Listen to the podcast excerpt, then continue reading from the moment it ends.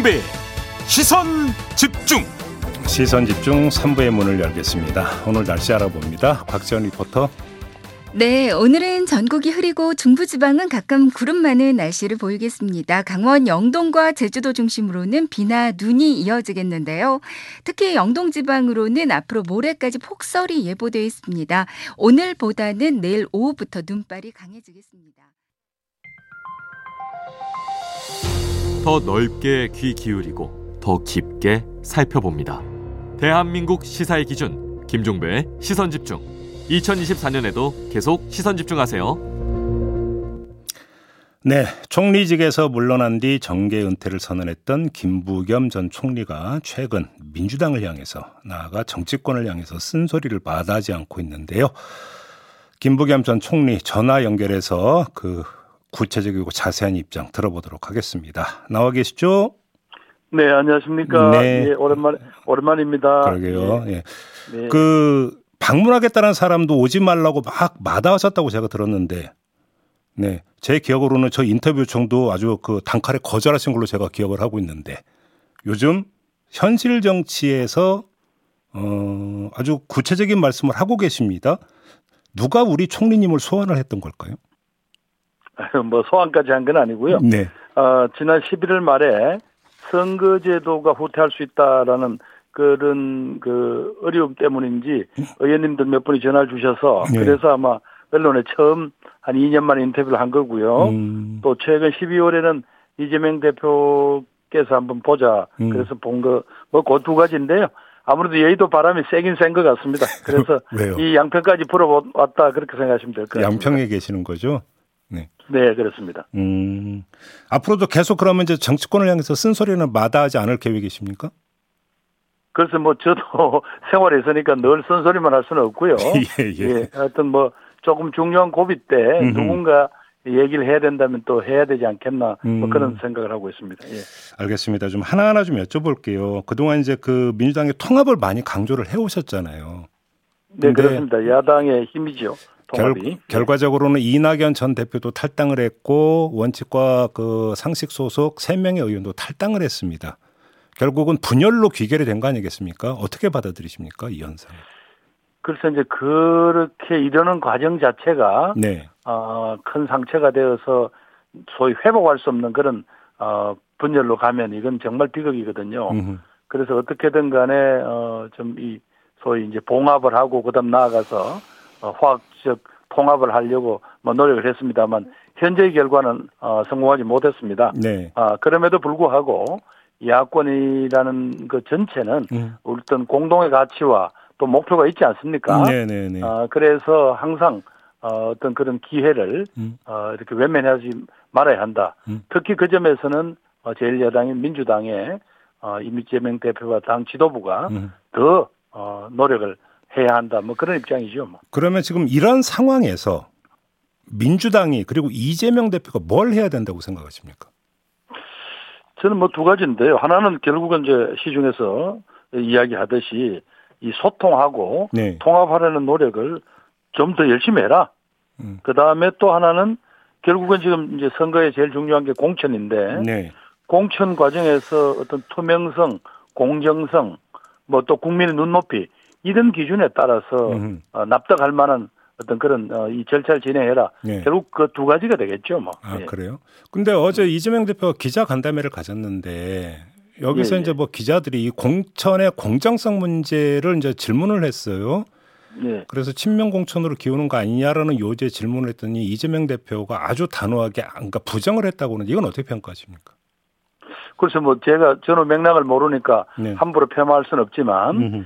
지금까지 이른바 예비 후보 어, 검증위원회라는 과정을 네. 통해서 예, 예, 예. 조금 납득하기 어려운 그런 조처가 있었잖아요. 음. 그리고 이제 잣대도 흔들린다라는 그런 비판도 있었고 어. 그런 점에서 또 이 대표께서 그동안 또 조금 당무를 못 보시고 지난번에 어그 여러 가지 어려운 사정에서 어 혹은 보고를 못 받았을 수는 있겠지만. 어 이런 좀 국민들의 우려 또 당 안팎의 이런 우려에 대해서 네. 좀더 세심한 어, 어, 여러 가지 판단을 해보시고 음. 또 그런 조처를 취해 주셔야죠. 그럼 공천의 공정성을 둘러싼 논란의 소지가 있었다 이런 평가시네요.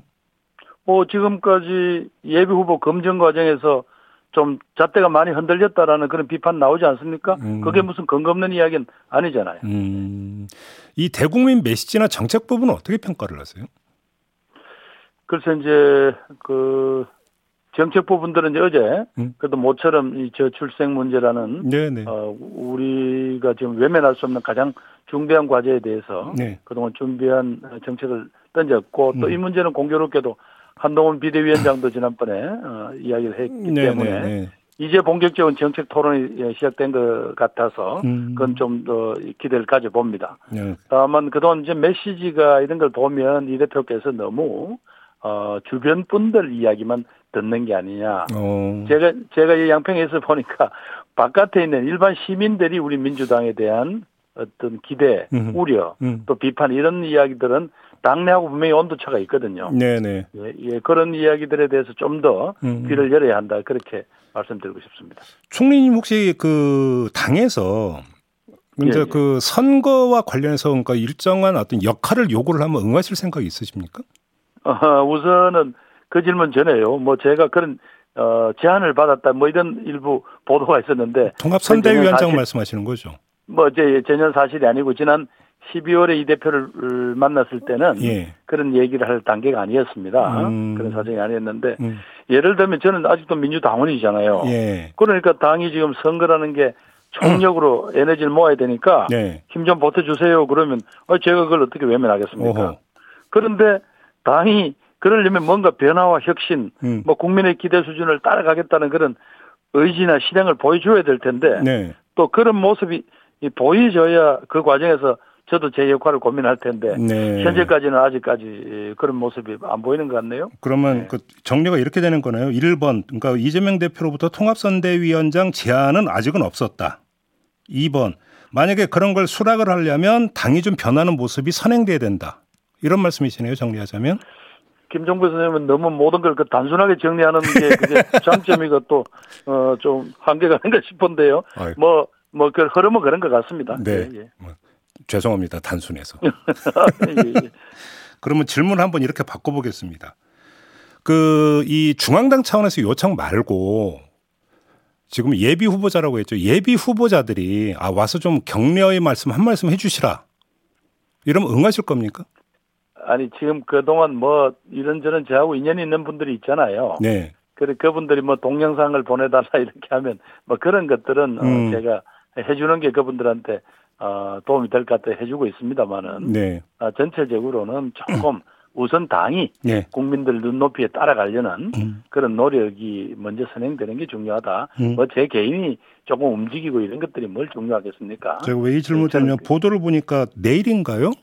그 민주당 화성을 예비 후보 조대현 후보 선거사무소 개소식에 아, 예. 참석한다. 조 후보는 제가 정부에 있을 때 제가 음. 총리 재직할 때 같이 일을 했거든요. 음, 어. 그, 그런 그러니까, 인연 때문에. 예, 그런 인연 때문에. 예, 예. 그런 아 제가 왜 근데 이걸 그 꼽아서 지금 질문을 드리냐면 화성을에 지금 현역 의원이 이원호 의원이잖아요. 아, 그 지역은 예. 그 이원호 의원 지역이 아니고요. 음. 그 지역은 이번에 신설이 될 예정이 있는 선거구입니다. 아, 이원호 의원 지역. 이 아니고요. 어, 그런가요? 인구가 거기가 예 화성이 많이 늘어나서 음. 거기 신설될 분구되는 곳인가요? 예 그렇게 예정되는 지역이죠. 예, 예. 제가 왜 했냐면 만약에 지금 탈당한 분들이 그 좀 와서 한 말씀 해달라고 하면 혹시 응하실 생각은 있으십니까?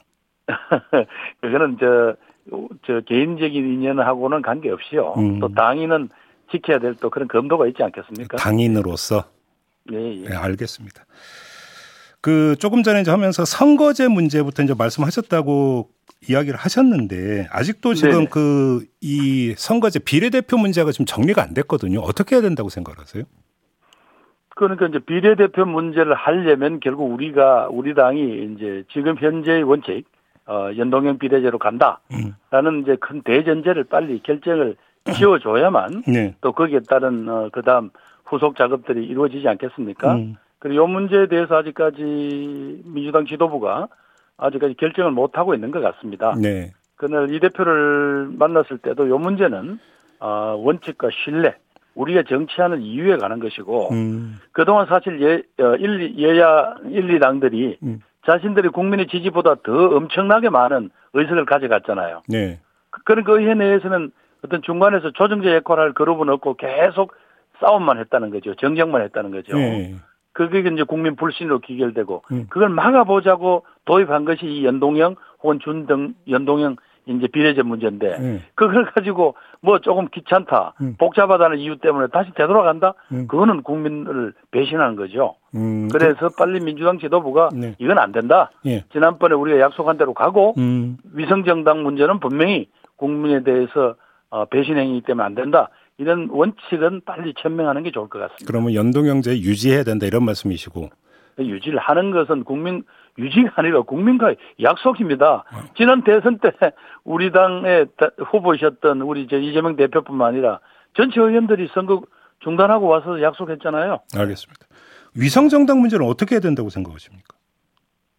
그래서 지금 이제 원래는 위성정당 방지법 같은 건 이제 법제화를 하면 분명해졌는데 예. 지금 이제 이제 시간이 이제 없지 않습니까? 예, 예. 그래 이 문제에 대해서는 결국은 어, 뭐 대국민 약속을 한다든가 이런 방법으로 해서 음. 그렇게 어, 이제 소위 파울프레이가 되는 거잖아요. 음. 안 만들기로 해놔놓고 만들면 네. 그런 정당에 대한 어떤 국민적인 어, 심판이 음. 있게 되기를 음. 뭐 그런 식으로 현실적으로 어, 어, 제재를 가할 수밖에 없겠죠. 그러면 며칠 전에 군소 정당들이 민주당을 향해서 비례 연합 정당을 만들자고 제안을 했거든요. 공개적으로. 그럼 여기에는 응하면 안 된다 이런 입장이실까요?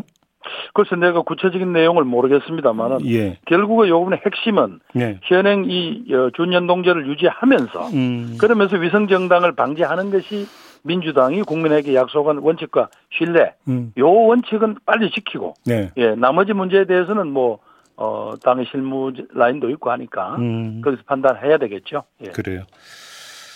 그 여당에 대한 좀 평가 좀 여쭤보겠습니다. 한동훈 비대위원장의 행보는 어떻게 지켜보고 계세요?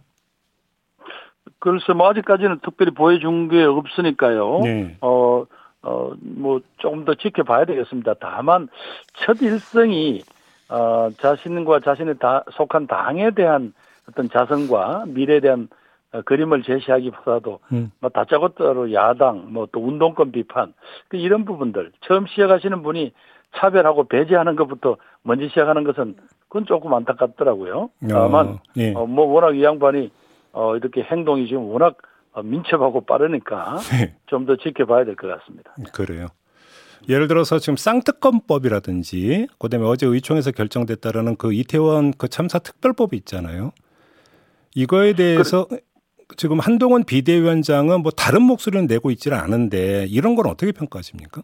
아 이거 뭐 다른 무엇보다도 특히 본인이 비상대책위원장 취임 첫 일종의 작품이라고 할 수 있는데 네. 이태원 참사에 대해서 조금이라도 안다면 음. 그리고 그 159명이라는 귀한 생명에 대한 가치가 안다면 네. 그걸 그냥 다짜고짜로 의총 첫 의총에 참석했다는 거 아니에요. 네. 거기서 그런 의견이 나오도록 그냥 방치했다. 이거는 제가 보기에는 어, 상당히 우려되는 측면이고요. 네. 하루빨리 무슨 저, 저, 어제 보니까 여당 입장도 어, 특검 자체를 완전히 반대하는 건 아니지만 그중 일부 조정하겠다 뭐 이런 거 아니에요.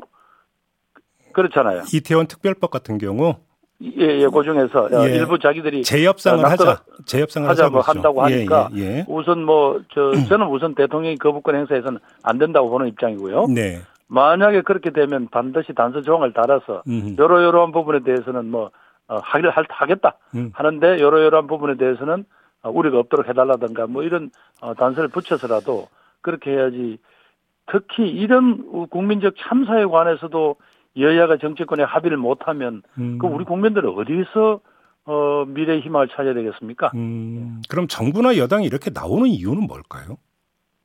그래서 뭐 모든 게 아무래도 선거를 의식해서 어, 그러는 거 아닌가 싶네요. 아 그래요. 어제 크게 논란이 됐던 게 진보당의 어, 강상희 의원이 끌려나간 장면 보셨습니까, 총리님? 예, 아니 저도 뭐 저녁에 예, 집에 들어가서 그 뉴스를 통해서 봤는데요. 네.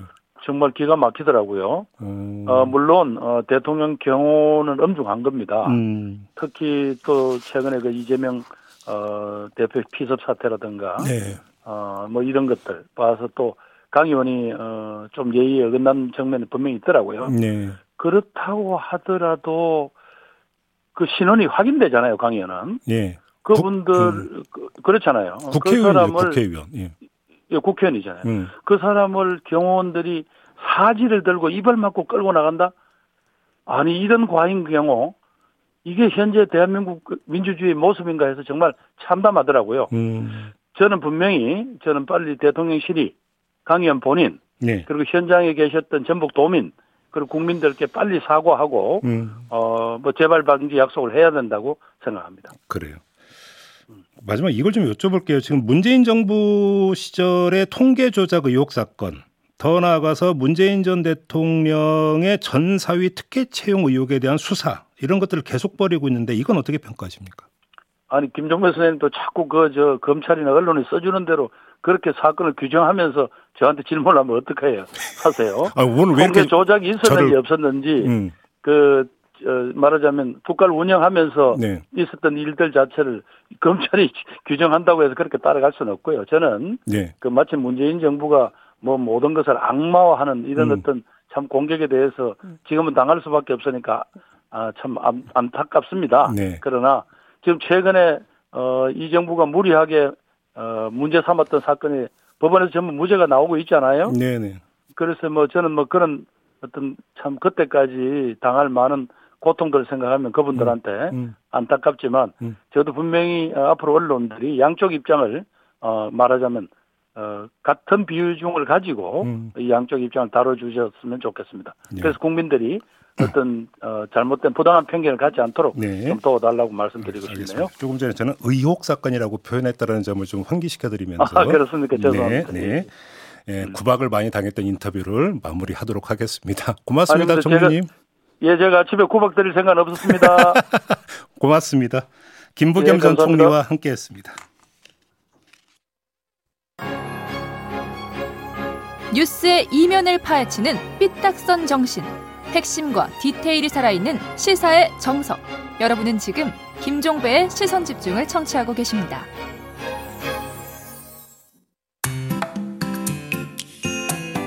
놓쳐선 안 되는 뉴스 빠짐없이 전해드리겠습니다. 여기도 이슈. 네, 이용주 뉴스캐스터와 함께합니다. 어서 오세요. 안녕하세요. 자, 오늘 어떤 이슈인가요? 자, 어제 여당 국민의힘과 야당 더불어민주당이 각각 총선 공약으로 출생률 정책을 발표했습니다. 네네. 자, 그래서 오늘은 양쪽이 제시한 정책을 모아왔는데요. 자, 근데 본격적으로 이제 이야기를 시작하기 전에 제가 촌철님들께 말씀드리고 싶은 게 있어요. 일러 바칠 게 있습니다. 자, 그동안 우리가 저출산 예산에 지난 16년간 280조 80조 썼다고 많이 이야기를 해왔죠. 네네. 그런 줄 알고 있었고요. 음. 연간 17조 원이 넘는 그 큰 돈이 어디로 쓰였는지는 사실 잘 몰랐어요. 네. 근데 최근에 SBS가 보도한 내용에 따르면 예산 280조 중에 정작 아동 수당 같은 현금 지원에 쓰인 돈은 예산의 13%인 6조 원 뿐이었다고 합니다. 네. 자, 그럼 나머지 돈 어디로 갔을까요? 군인 군무원 인건비, 학교 재건축 비용, 프로게이머 발굴, 국내 관광 지원, 지역 문화 부흥 같은 이 저출산이라는 관련이 없는 무관해 보이는 비용까지 저출산 예산으로 잡혀 있던 겁니다. 네. 말하자면 280조 착시였다라는 건데요. 음. 정치권 그동안 뭐 한 겁니까? 이거 직무유기 아니에요? 아, 부끄러운 줄 알아야지. 아, 머리가 정말 너무 끌어오릅니다. 이런 거 생각하면. 어, 오늘 왜 이러세요? 아, 저 이거 너무 화가 났어요. 이거 보도 보고. 아, 그래요? SBS 네. 보도입니까? 네. 아, 280조라고 해서 믿었는데. 이건 믿기지가 않는데 이거는 그, 그, 매년 어떤 예산을 어떻게 쓰는데 국회에서 결산을 하잖아요. 예, 예. 여기서 당연히 걸러졌어야 돼. 이게 그럼 안 걸러졌다는 얘기가 되는 건가요? 퉁, 그 뭉쳐서 그냥 올렸던 것 같아요. 좀 이해가 안 되는데. 예. 알겠습니다. 자, 예. 자, 아무튼 이제 그 어제 두 당이 발표한 그 저출산 대책. 예. 어떤 정책이었습니까? 자, 먼저 야당 더불어민주당의 총선 4호 공약인 저출생 종합 대책입니다. 네. 크게 주거, 자산, 돌봄, 일, 가정, 양립 이렇게 네 가지 카테고리로 음. 구성이 되어 있는데요. 네. 주거 정책으로는 출생 자녀 수에 따른 주택 차등 제공안을 제시했습니다. 음. 2자녀 출생 시 24평형, 3자녀 출생 시 33평형의 분양 전환 공공 임대를 제공하는 방안입니다. 네. 신혼부부 주거 지원 대상은 현행 7년 차에서 10년 차까지로 확대했고요. 이게 이제 주거 분야고. 예, 맞습니다. 그러면 자산 분야는? 자산은요 결혼, 출산, 양육 드림 패키지라 명명한 정책을 제시했습니다. 네. 우선 결혼 시 소득 자산과 무관하게 모든 신혼부부에게 가구당 10년 만기 1억 원 대출을 지원합니다. 음. 이후 출생 자녀 수에 따라서 원리금을 차등 감면한다는데요. 첫 자녀 출생 시 무이자 전환, 둘째 자녀 출생 시 원금 50% 감면, 셋째 출생 시 원금 전액 감면 이런 음, 방안입니다. 음. 또 우리 아이 키움 카드를 만들어서 8세부터 17세까지 자녀 1인당 월 20만 원의 수당을 지급하고 또 출생 시부터 18살이 될 때까지는 정부가 매월 10만 원씩 펀드 계좌에 입금해 주는 우리 아이 자립 펀드도 운영한다고 합니다. 네. 그리고 민간 돌봄 돌봄 서비스, 일단 베이비시터라 그러죠. 요 영역의 국가 관리 책임을 강화하고 아이돌봄 서비스 지원도 대폭 확대하기로 하면서 음. 일과 가정이 양립할 수 있도록 여성 경력 단절 방지 및 또 남성 육아휴직 강화하기로 했습니다. 네. 육아휴직 신청 시 자동 육아휴직을 제도화하고요. 저출생 관련 정책 전담부서인 인구위기 대응부 설치도 추진할 계획이라고 합니다. 음. 이렇게 종합 대책 추진하는데 연간 약 28조 원 재원이 투입될 것이라고 민주당 추산했습니다. 그럼 국민의힘 공약은 어떤 겁니까? 자, 국민의힘은요. 총선 1호 공약인 일 가족 모두 행복이었는데요. 가장 먼저 그간 여러 부처로 흩어진 저출생 정책과 여성가족부 업무를 흡수해서 저출생 정책을 총괄하기 위해서 부총리급 인구부를 신설한다고 합니다. 또 안정적인 재원을 확보하기 위해서 저출생 대응 특별회계도 신설할 계획이라고 하고요. 또 그동안 출산 휴가라는 이 용어 자체에서 느껴진 이 사회적 부담감 요걸 좀 경감하고자 아이맞이 엄마 휴가 또는 아이 맞이 아빠 휴가로 명칭을 바꿉니다. 네. 특히 아빠 휴가는 유급 1개월로 의무적으로 가질 수 있도록 하는데 엄마 아빠 휴가와 육아휴직을 신청한 것만으로도 바로 자동 개시가 될 수 있도록 이 법 개정까지 한다고 합니다. 네. 아, 거기에 육아휴직 급여 상한을 기존 150만 원에서 210만 원으로 인상하고요. 또 사후 지급금 제도 즉각 폐지됩니다. 음. 그리고 초등학교 3학년 자녀까지 부모가 연 5일 자녀 돌봄 휴가를 가질 수 있게 신설하고요. 임신 중에도 배우 배우자 또한 육아 휴직을 사용할 수 있습니다. 근데 육아 휴직 좋은데 이게 좀 대기업하고 중소기업하고 좀 약간 분위기가 다르잖아요. 사실 그렇죠. 예, 예. 예. 어, 그 대체 인력으로 채용된 근로자에 대해 인센티브를 지급하고 이 중, 음. 아, 지금 중소기업입니다. 예. 아, 육아 휴직 동료의 업무 대행 업무 대행 수당으로 지급하는 동료 수당 요거 신설하기로 했습니다. 네. 대체 인력을 확보하지 못해서 업무가 동료에게 가중되는 부담을 완화하겠다는 취지인데요. 음. 대체 인력 지원금도 현행 80만 원에서 160만 원으로 경력 단절자 등을 대체 인력으로 채용할 시 지원금을 240만 원까지 올리기로 했습니다. 음. 또 가족 친화 우수 중소기업으로 선정되면 법인세를 감면해주고 저축과 대출 시 금리도 우대해 준다는 방침입니다. 네. 특히 직업별 아이 돌봄 격차 해소가 나지 않 않도록 오는 2025년 고용보험 미가입자 또한 일가정 양립제도 혜택을 받을 수 있도록 할 예정이라고 합니다. 아, 이제 워낙 전달해야 될 내용이 이제 많다 보니까 예. 이용주 캐스터가 아주 힘차게 네. 그다음에 힘들게 거의 쭉 이제 그러니까 네. 소개를 해 주셨는데 예. 평가를 해야 되는데 예 평가를 해야 되죠. 뭐 이거는 뭐좀뭐 저희가 굳이 평가 안 해도 뭐 지금 우리 촌철님들이 뭐 알아서 다 평가해 주시지 않겠습니까? 예 하고 계신데요. 음. 근데 사실 저는 이제 무자식 입장이잖아요. 제가 자식도 없고 그런데 네. 네. 제 입장에서는 이번 총선에 누가 이기든 간에 지금 야 여야 양쪽 공약 모두 다 실행했으면 좋겠습니다. 오. 어, 왜냐하면 지금 전쟁 중이라 생각하면 못할 것도 없지 않습니까? 전쟁 중에 모든 물자 아끼지 말아야죠. 음. 저출생 더 이상 이 정치인들에게만 맡겨둘 수 있는 수준을 벗어난 것 같습니다. 음. 진짜 위기인데요. 집단 지성의 시대에 맞게 모두의 지혜가 좀 필요할 때인 것 같습니다. 지금 이제 그 출산율 떨어지는 게 전쟁에 비유될 만큼 심각한 위기 상황이다. 예, 이런 국가 소멸 위기죠. 예. 네, 알겠습니다. 자, 오늘 이야기 이렇게 마무리하겠습니다. 이용주 캐스터와 함께했습니다. 고맙습니다. 감사합니다. 김종배의 시선 집중 본방 보도 마무리하고요. 유튜브 연장 방송으로 이어가겠습니다. 고맙습니다.